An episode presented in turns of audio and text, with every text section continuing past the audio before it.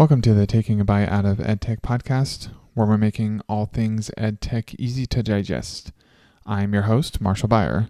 Today, again, we are joined by my friend and colleague, Satara Ali, and we are going to be talking about ways that we can be supporting students during distance learning. So, without further ado, let's get started.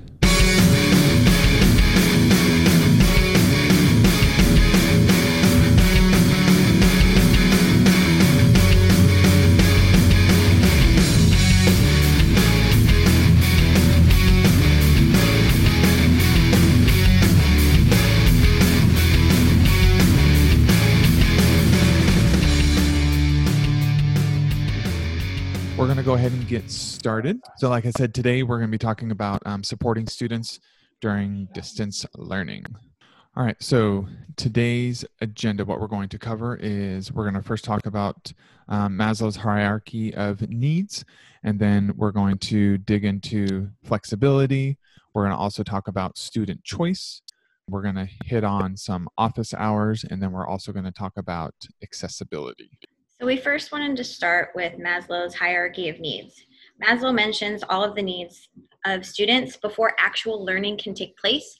And this is really important to just point out, especially in this time of the world that we are in. Before learning can actually take place, all of these need to be met for students breathing, food, water, sleep, homeostasis, all of that, their security, they need to feel safe, love, their self esteem, self actualization. All of these need to be met for students before learning can actually take place. And we don't really know much of what's going on in their lives. And so, by doing those phone calls home and getting to know our students and using all the information that we had from the beginning part of the year to now, we'll we know what we need to provide to our students in order to help them learn. Next thing that we wanted to kind of hit on were some non academic supports. So, like we've talked about, we are going through an unprecedented time right now. So, making sure that we're making those connections, those non academic um, connections, and supporting them in those ways is pretty important right now. So, we're on, we are constantly providing academic support to our students all day long, whether it's in elementary and we're with them all day or every class period. Our job is to teach, yes, that's number one, but we also need to make sure that we're working on making those connections and so getting their buy in, it's huge. If we don't form those relationships and if they don't trust us, then the chances of them learning to their full potential with us probably isn't as high. So we need to make sure that if their basic needs are not met, okay, that they're not going to learn as well. So don't forget to try to be available for your students and build those relationships with them, especially during this time. Yes, some of them have parents at home, but parents are also working and they're going through a tough time too. So we are their support. And so making sure that we're still there to support them during this time. And then we also need to make sure that we're taking care of ourselves too, that we're giving ourselves mental breaks and we're taking care of our families. And if we have time to be available for our students, just simple check ins and just providing that relationship and providing that non academic support is going to go a long way. Just in a normal setting, but especially during these times, it's going to go a long way. And then remember that this is all new for our students and for us. So, first and foremost, just be forgiving to yourself. We will plan amazing lessons, and then our students won't have access.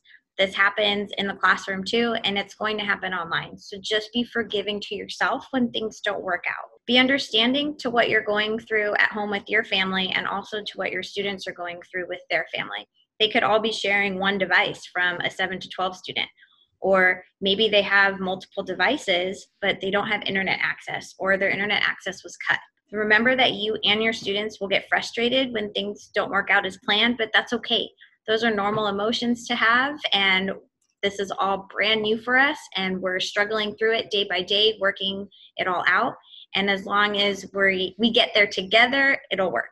Next we want to kind of talk about fostering connections between you and your students. Technology should not be used in isolation okay? So we can use our technology to foster connections between ourselves and our students. Since this is such an isolating time even us adults are going a little stir crazy. Try to help your students get together and talk and collaborate. There are many tools that we can use to help students safely work together. We're going to be going over them more in detail in some of our other virtual PDs coming up. But you know, there's things like Google Classroom discussions, Flipgrid videos. If you, you know, if you guys are listening to podcasts together, you guys can be discussing those types of things. Whether it's simple picture walks and we're, you know, we're looking at a picture and we're discussing the pictures. Songs, class hashtags, collaborative docs and slides. These are ways that they can be kind of connecting and communicating with other but in a safe environment and kind of a protected environment also when we're talking about apps and programs that they can use make sure to check out our approved app list that we have. We have it's on our edtech website. We have a bunch of apps that have been approved and if you are wanting to look at okay so i want my kids kind of communicating what are some some apps and programs that i can use uh, we've also kind of categorized them by the four c's. So whether it's communication collaboration critical thinking or creativity we've kind of broken them down and put them into those types of categories as well. So those are both linked on this slide. So if you wanted to kind of check those out, you have those at your disposal as well. And then just be flexible and available. So maybe provide a weekly time for non academic or academic support. Be flexible with the optional learning opportunities for your students and also be flexible with your time and availability. If you choose to hold a Zoom meeting, remember that this is an optional learning time, which means that students should, shouldn't be held accountable for not attending. And if you do hold these optional office hours, make sure that it works with your schedule and just be flexible with your time. Don't do too much. Don't overload yourself to where you're burnt out. Just do as much as you can handle and go slow. Okay, so this this information here on this slide was taken from a webinar. So don't don't recreate the wheel for yourself. Don't burn yourself out like we talked about or your students. Okay, there are many factors to think about which is you know why thankfully right now our district is dedicated to that optional learning opportunity method where families and students can figure figure things out um, the next few weeks and um, what they're going to be working on how that's going to look.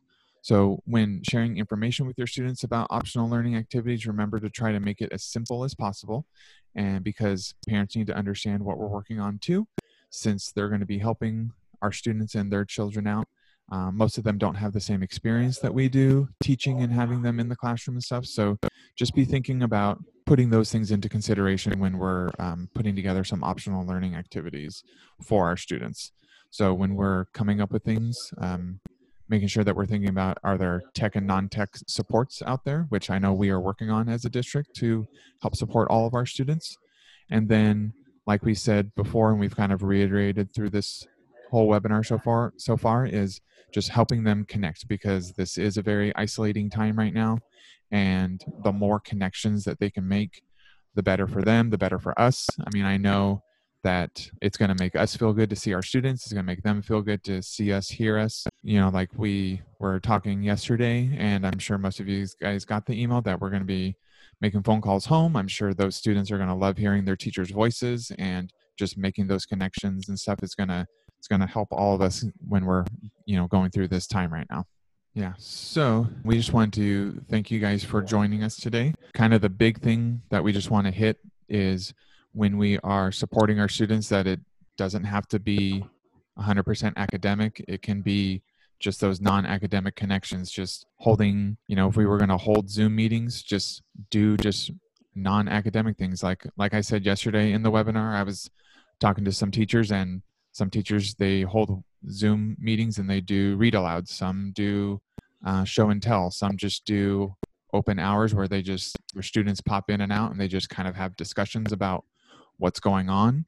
And um, this is just a good time to kind of just not necessarily 100% focus on the academic but also focus on their mental health their social emotional learning and their kind of their state right now because they are going through a lot. We're all going through a lot so just making sure that we're supporting them on that end as well.